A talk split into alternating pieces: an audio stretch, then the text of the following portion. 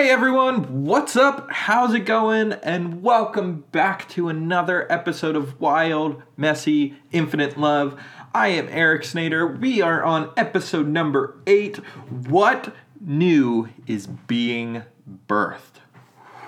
This is uh, this is something that I'm like super super passionate about, um, and something that I think is really really relevant to um, the current state of my world and my life, and I think probably for the current state of many. Um, so before we get into that, I just want to um, give you a little bit of an update about the podcast. So I am thrilled to be doing my eighth episode in a row, which is just crazy to me to think that it's been eight weeks already that I have been doing this. I'm almost, I know I'm really bad at math, but like almost a sixth of the way through a year um, worth of episodes every week. That is crazy to me. I cannot hardly believe it. Um, but anyway, I wanted to let you guys know, um, and ladies, because it's not just guys who listen to this um, podcast, I'm hoping.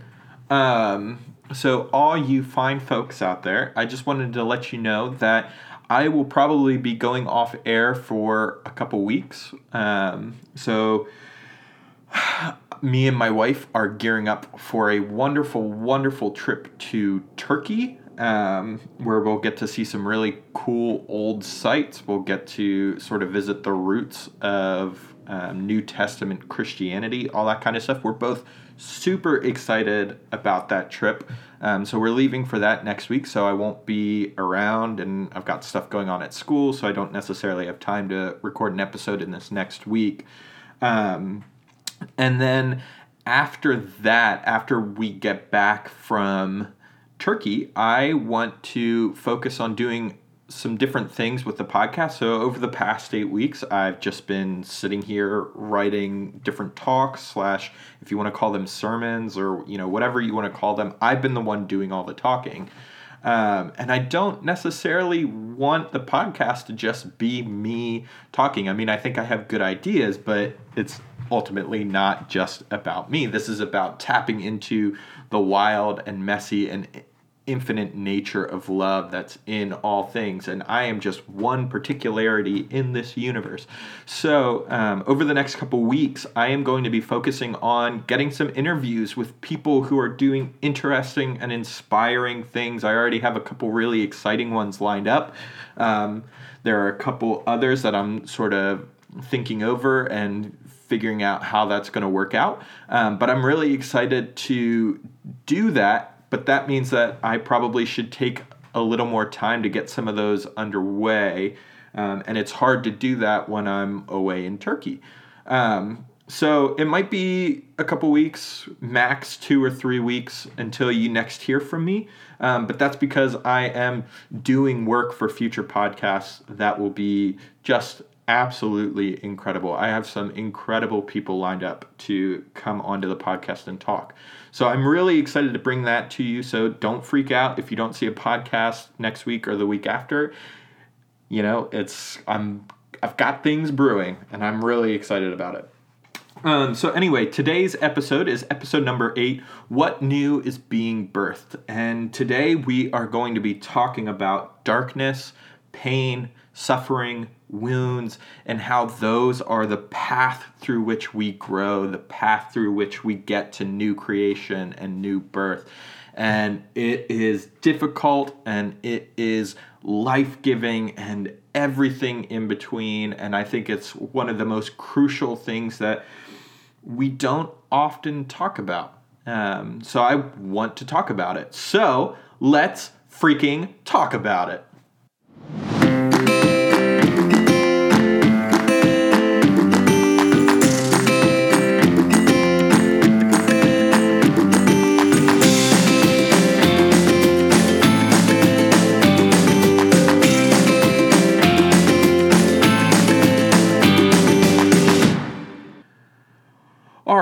So let's talk about what new is being birthed. Um, so I want to start off by talking about a really um, interesting idea that I got from a book by a man named Henry Nouwen. Um, and Henry Nouwen was this um, writer, he was a Catholic priest. Um, and he really struggled with depression, with low self esteem. Um, many people believe that that depression and self esteem was rooted in his own wrestling of his own sexuality, um, because many believe that he was um, gay. And being a Catholic priest back in like the 70s and 80s is not necessarily conducive to living out your um, LGBTQ identity. Um, so he had a lot of wrestlings with this because he felt called to um, priestly orders and ordination, but then he also had this part of him that was inside him that he couldn't. He he really struggled with putting it together until later in his life, and in the midst of that struggle, he wrote a book called "The Wounded Healer," and this book, The Wounded Healer, was really about how our wounds are not something to be covered up. Our wounds are not something to have a pity party over. Our wounds are not the end of life, but our wounds are the path through which we achieve glory. The wounds are the path through which we go to find recreation. Um, P.S. If you hear some rustlings around the apartment, it's because my wife just got home from a wonderful spa day with her mother. Was it good? Yeah. She said it was good. Good. Good, good, good. So, anyway, um, The Wounded Healer is this book that's really inherently about how our wounds, our pains, our sufferings, um, our losses, those are the points that when we go through them, we, reach some sort of new creation, we reach some sort of glory, we reach some sort of expansion or growth. Um, and one of these, one of the interesting things that I find in the imagery of a wound is that a wound is not just anything. Um, a wound often goes deep. A wound hurts. A wound throbs and resonates within the rest of your body. Um, you know, we're not just talking about, oh, I stubbed my toe on the kitchen sink, so the rest of my day is ruined. This is like the stuff that we go through that is tough, that is hard. Um, and I mean, that looks different for everyone because we all come from different walks of life. Um, so I can't say that my wound is the same as someone from the LGBTQ community or someone from the black community or someone from the immigrant community as a whole or you know anything like that.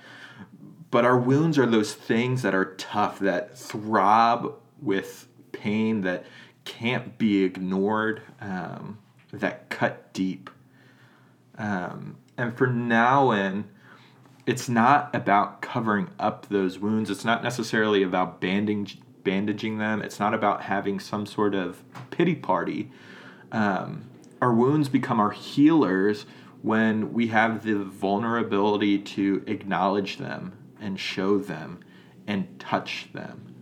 Um, and there's this really interesting story in the Jesus narrative. Um, so after Jesus dies on the cross, he resurrects, and he's revealing himself to his disciples. And somewhere along the line, Jesus just did not get around to revealing himself to one disciple named Thomas. Um, and Thomas was hanging out with the disciples one day, and the disciples were saying, Yo, Thomas, guess what? Jesus is back, yo. It's super awesome. What up? Let's party. And Thomas was like, I haven't seen him.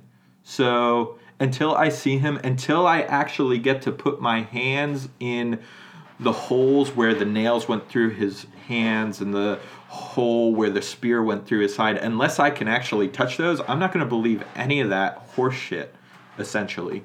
Um, and then lo and behold, Jesus appears and Jesus says, Hey, Thomas, here are my hands, here are my wounds. Touch them and know that I'm here know that resurrection has happened, know that recreation has happened. Um, and it's sort of through that um, that Thomas grows. Um, it's through that that Thomas realizes that, yeah, death and suffering are real aspects of our lives, but suffering and wounds and these things that just try to tear us down are not the end. Um, because ultimately, we're not just talking about Thomas here. We're talking about all of us. We all have wounds. Um, you know, some of us have emotional wounds from a failed relationship or from a not great relationship with our parents or family. Um, some of us have physical wounds. Um, you know, those are very real aspects of our lives. Some of us have illnesses and ailments that bring us down physically, and by doing that, it brings our entire lives down. It's trying to tear our entire lives down. We have spiritual wounds. I mean, think about how many people leave church because it's just not open enough for them or it hurt them in some way, shape, or form. Um, you know, these are these spiritual wounds that we carry with us. Um, you know, I carry my own wounds from church with me. Um, you know, I grew up going to a church that theologically was not very progressive. Um, I grew up in a church that had a lot of conflict within it. My church split multiple times over multiple issues um, theological issues and personal relationship issues and all this kind of stuff. And that, I carry that with me. Even to this day, I carry that with me, and there's still a little part of me, even though I consider myself to be a Christian, there's still a little part of me that's like, do I really want to be a part of any of that? Do I really want to go to church on Sunday when all this conflict and all this shit just continues to be stirred up? Um, you know, we all carry these wounds with us. Uh, but Nouwen's point, and a lot of mystics' points too, would be that when we carry these wounds with us and we don't acknowledge them, when we don't recognize them, when we don't show them, when we aren't willing to touch them, then they fester and they cripple us and they keep us from moving forward. Um, but for Nouwen and for the mystics and for so many other people, um, when we acknowledge these wounds that we carry, when we uncover them for ourselves or for other people, um, when we have the willingness and the ability to touch them, to lay our fingers on them, to allow those wounds to speak to us at a deep level, um, when we don't try to mask them. You know, that's that's when these wounds, these sufferings, these pains that we carry with us, they become some form of transformation for us. Um, and that's not to say that we should let we should live in a constant state of depression because life sucks. Um, you know, one of the one of my favorite images about fears and suffering and pain that I've heard is that it's like you're driving a car down the road, and to carry your wounds and try to mask them is to say, oh, this thing isn't in the car with me when it clearly is. Um, and to acknowledge the pain, to acknowledge the wound, is to say, yes, you are in this car with me, but I am not going to let you pick the music, and I'm not going to let you sit behind the wheel and drive and pick where we go. Um, so, this acknowledgement of the wound does not entail that you let this wound completely warp your actions, that you let this wound completely um, decide which way you go or how you view the world, or, you know, like all this kind of stuff. It may have something to speak to you, um, but ultimately, it's not in control. You are and that's that's really the tension that I want to draw here is that to acknowledge the pain, to acknowledge the wound, is not to give up control to whatever it is that we're dealing with. Um, you know, the thinking back to Jim Crow era of the South, um, you know, and thinking about people like James Cone and other liberation the- theologians who would write about how resistance needs to happen. Um, you know, you can't just submit to this authority that wants to oppress you, that wants to control you, that wants to put you down. You have to resist it in whatever way you can. Um, and it's sort of a similar idea with your woundedness. Um, you can't let it tell you who you are. You can't let it control your understanding of who you are as an individual. You can't let it control your understanding of the world and other people and all this kind of stuff. It's one thing to acknowledge it and let it be in the front seat with you. It's another thing to let it completely take over your life. Um, and that's another form of festering because the wound becomes bigger and consumes more and all this kind of stuff. And that's not good either. Um, so, um, when we acknowledge this pain and this suffering and let it sit in the front seat, we acknowledge it, but we don't let it take control. That's the path towards transformation. That's the path to glory, as Henry Nouwen might say it. Um, so, an example of this would be um, Henry Nouwen's own life. I mean, later on in his life, he came to peace with his own sexual identity. And he found peace through that. He laid his hands on his, what he would consider his wound. Now, um, I'm not sure if I would consider um, uh, LGBTQ identity as a wound per se, but Henry Nouwen did. And he wrestled with that. And he placed his hands on that and he acknowledged it and he said you are in this car with me no matter what. I can't expel you. I can't get rid of you. I can't necessarily silence you. You are here with me. And our wounds are always going to be with us. Um, another example that i can think of is from my own life um, I mean, I've talked about it a little bit in this podcast already, but my senior year of college, I went through a serious crisis of not knowing what I wanted to do. And, you know, being in college, it would have been easy enough for me to try to escape that reality of unknowing. It would have been easy enough for me to spend all my time playing video games or drinking or spending time with friends and just trying to drown it out because all of those things were readily available to me. But instead, I spent intentional time laying my hands on this unknowing, this pain, this wound, as you might say. Um, you know, I spent time working through, you know, this thing is with me in the car. So, what is it telling me? What am I going to do here? What what am I supposed to do with the rest of my life?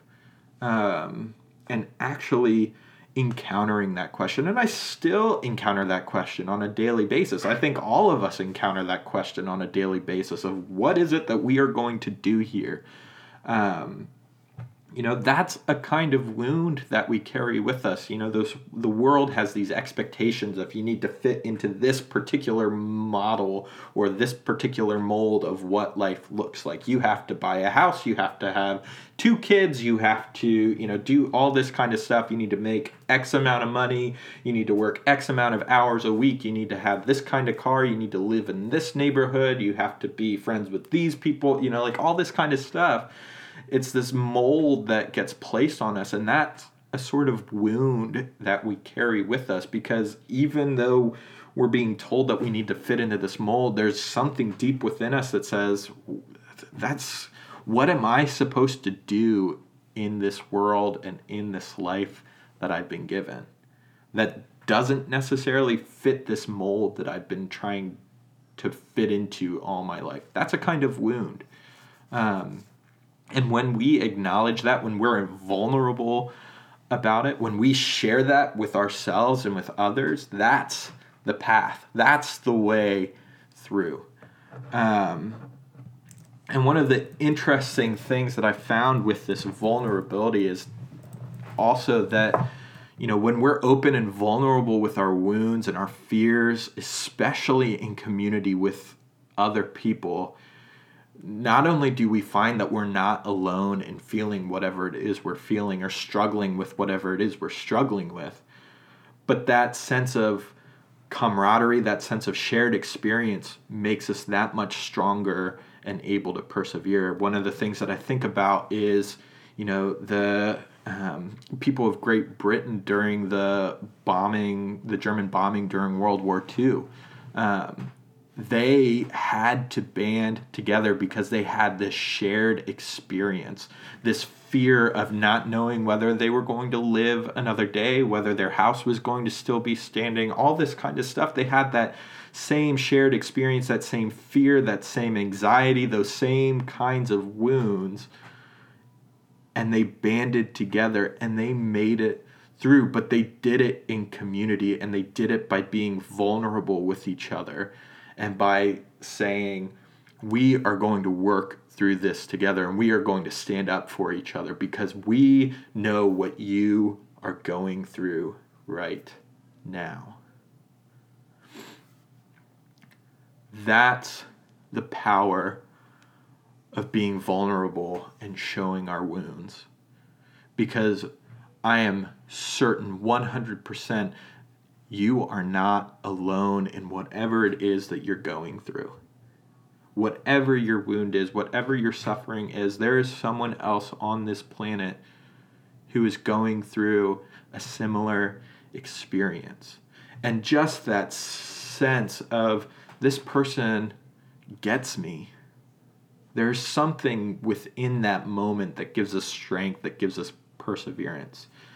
Um, and when we persevere, when we have the strength to carry through, when we have these shared experiences, when we allow our wounds to be passengers in the car and we don't try to mask them, we don't try to throw them away, we don't let them control every aspect of our life, when we persevere, we get to the other side and it's like a completely brand new day. It's almost like a weight is lifted off of our chest. It's almost like a brand new thing is being created and unearthed. It's almost like an expansion and new depth, a greater understanding, a bright, bright new sun that's rising, and the sky is beautiful, and we have new appre- appreciation for that which is around us. We see the beauty and the diversity of life. We come to this open space, whatever vocabulary you want to put in there. When we get to the end of that path and we get through it, there's a growth and expansion that happens.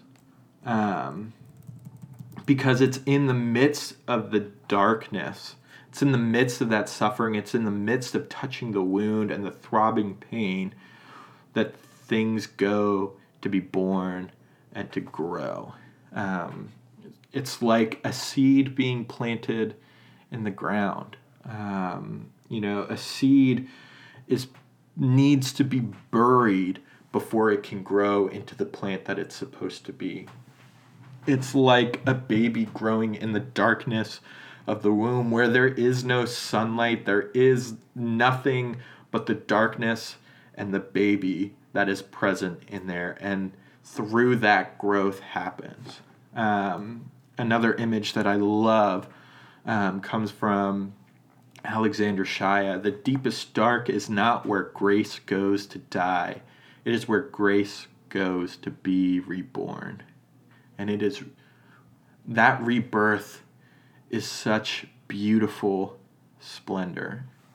Um, another another instance that I can think about is the story of Jesus' resurrection in the book of John.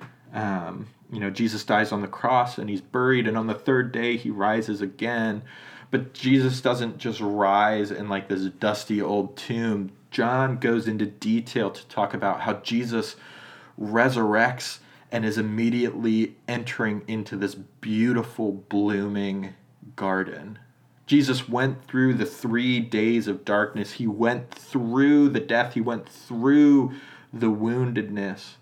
And he was reborn in this beautiful garden. That's the deep nugget of truth found within this gospel story of Jesus. It's not necessarily about, you know, like, is this 100% fact? I don't care if it's 100% fact. What's true is true is true is true. And what's true about this story is that there is resurrection at the end of death. There is resurrection and recreation and new creation at the end of our wounds. Um, but here's the catch you need to actually go through the darkness. You can't skip around it. There's no workaround, there's no gimmick. You can't hop on an airplane and fly over it. I'm not sure where that southern twang came from, but you know, there's no easy way. There's no like five five numbered checklist that you check off to ensure that you get around it. Um, it's something that we all need to go through at one point or another because when we go through it, that's where the muscles are trained. That's where the mind sharp, is sharpened. That's where the growth occurs. That's where the seed is buried dead. I mean, like, think about what we do with um, bodies at funerals we oftentimes bury them. That's what's happening with the seed. It's it's being buried as though it's dead. And somewhere in the midst of that darkness and that death, the seed sheds its previous container and grows and finds roots and nourishment in the soil. But it needs to be buried first, it needs to be in that dark place. Um, another image would be that of a caterpillar transforming into a butterfly. In order for a caterpillar to transform into that butterfly, it first needs to go into the darkness of the cocoon and go through that metamorphosis process where this caterpillar is literally like it literally no longer contains its previous shape. If you were to cut open a cocoon at any stage between the caterpillar forming the cocoon and the butterfly, it would just be this goop inside. So this caterpillar literally loses its form, loses its shape, but comes through on the other side as this beautiful, free, and liberated butterfly. Because that's the other thing. Sometimes this death and these wounds, it's almost like we're being obliterated. It's like we're completely losing ourselves. It's like everything around us is just falling apart and we are falling apart with it. But when we continue through, when we acknowledge those wounds, when we're vulnerable, when we come into community with one another, we metamorphosize. Um, another image that we've already talked about today the baby. The baby has to grow in the dark. It starts as this tiny little cell and it grows in this dark place. Um, and the thing with all of these metaphors is that even though they are on this path of growth through darkness, they're still somehow being nourished as well.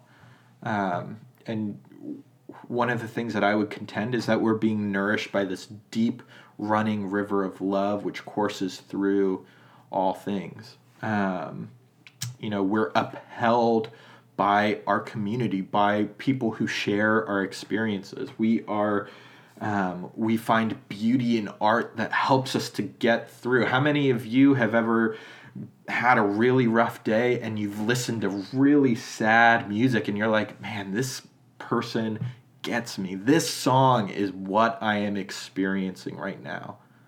That is a way of nourishing of holding oneself upright even in the midst of darkness. Um, it comes through comforting words from friends. It comes from having a shoulder to cry on when we grieve. Um, possibly it comes from a Bible verse or a book that you're reading or a TV show that you're watching or whatever other way these this nourishment comes in. It's for me that's that deep running river of love which courses through all things. It's the beauty of creation, it's our relationships, it's our self dialogue and our self growth. It's art. It is everything and everyone. And even though we are we might feel like a pile of goop in a cocoon, there is still more to come. There is still something new being birthed.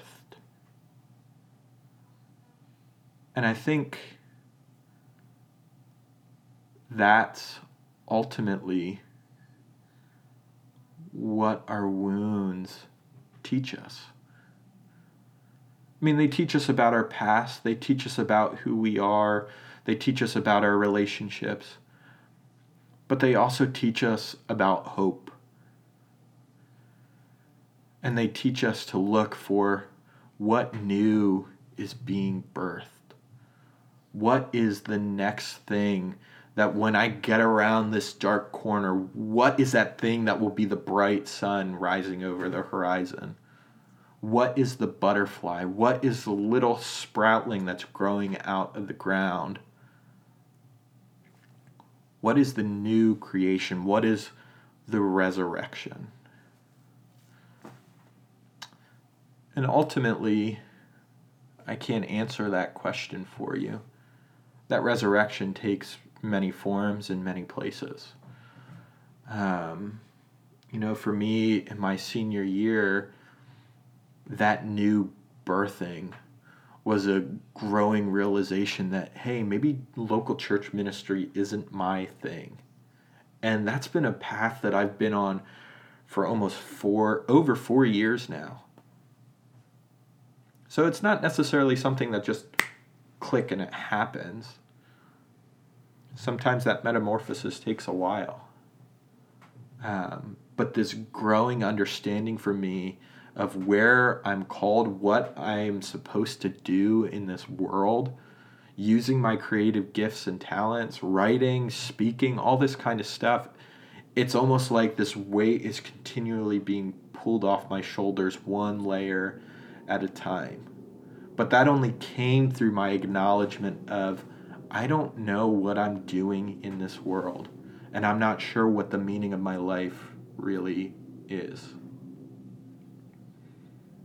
But I can honestly say this podcast that I'm doing, that's something new that has been birthed. Um, the book ideas that I have, those are things that are newly being birthed. The other things that I'm passionate about, that I'm pouring myself into, those are new things being birthed that came through the passage of my wounds and my fears and my doubts and my unknowings. And that is the divine spirit of growth and recreation and this continued work of creation. That's the divine spirit at work. So many of you know that I am a self professed United Methodist.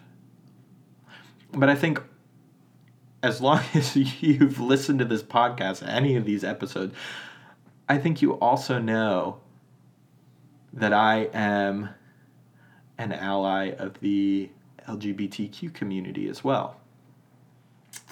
So I don't know if you've been following the news this past week, but this is really where this what new is being birthed idea sprouted from. But this past week, there was a special conference held in St. Louis, a global United Methodist conference, where a vote was taken about whether the United Methodist Church would even consider allowing the LGBTQ community as members and as ordained clergy um, within their congregation, within their community, within their body. And there were many going into it that were hopeful that, um, you know, the United Methodist Church would consider unity, would consider, you know, it's better for us to be together even if we don't agree rather than just to strike a hard line. Um, because the decision being made ultimately was not extremely um, progressive. There was no option on the table to say full inclusion for all United Methodist churches.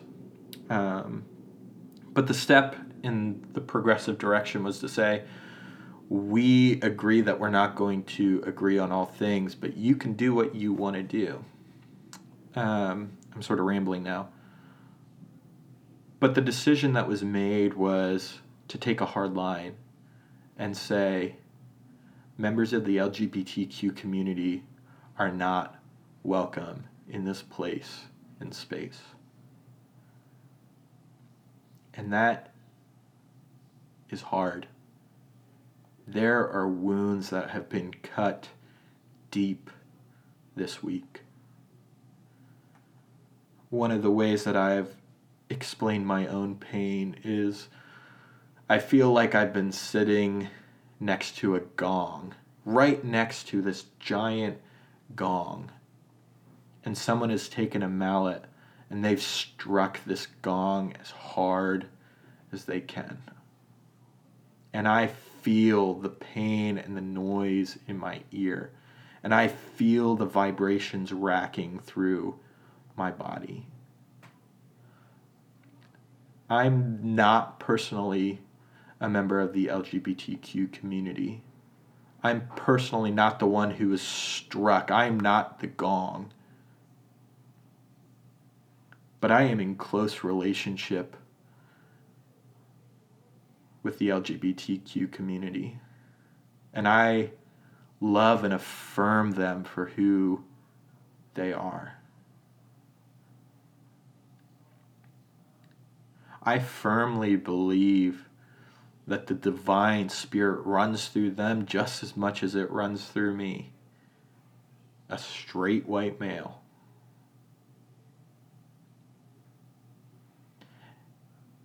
And I've sat and I've seen the pain wrought upon the faces of my LGBTQ family who've been told that because of their sexual identity, they can't be pastors they aren't welcome to share the love and peace and justice of the divine with others. Those wounds are real. Those wounds are deep. And there's a lot of uncertainty over what the future of the United Methodist Church is.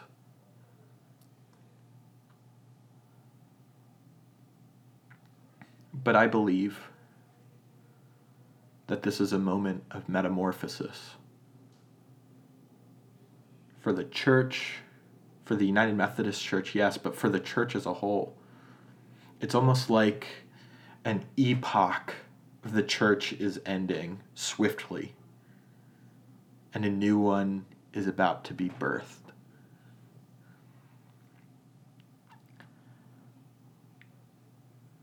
And I choose to sit with these wounds, to sit with the individuals who have been hurt so deeply. I choose to be present with them. I choose to be present with these wounds that ride with us in the car. I choose not to try to mask it I choose not to try to say, oh, it doesn't matter, or it didn't actually happen, or, you know, whatever. We'll get, you know, because that doesn't help anything, and those wounds will just continue to fester. I choose instead to sit with them. So, right now is a time of shock, a time of awe, but not a good kind of awe. A time of silence, a time of grieving, a time of mourning, a time of assessing where the wounds lie. That's where we are right now. Tomorrow might be the day where we raise our voices in outrageous resistance and protest. I'll be right there with that too.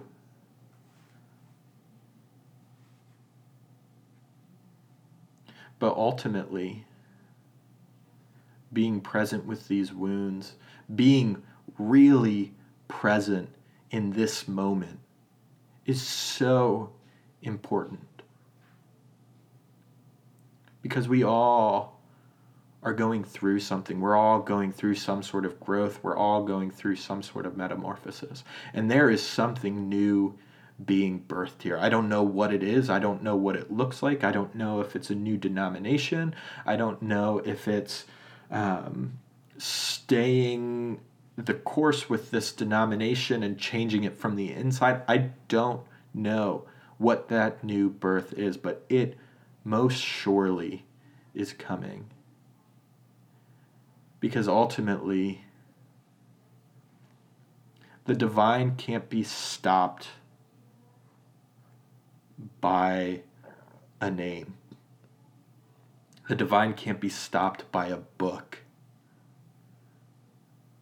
The divine runs through each and every one of us.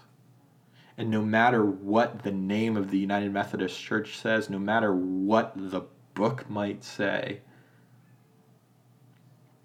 there is nothing at all that can stop us from continuing to be present in these wounds, yes, but also in the continued work of recreation and love and peace and justice in this world. So we're sitting with our wounds now,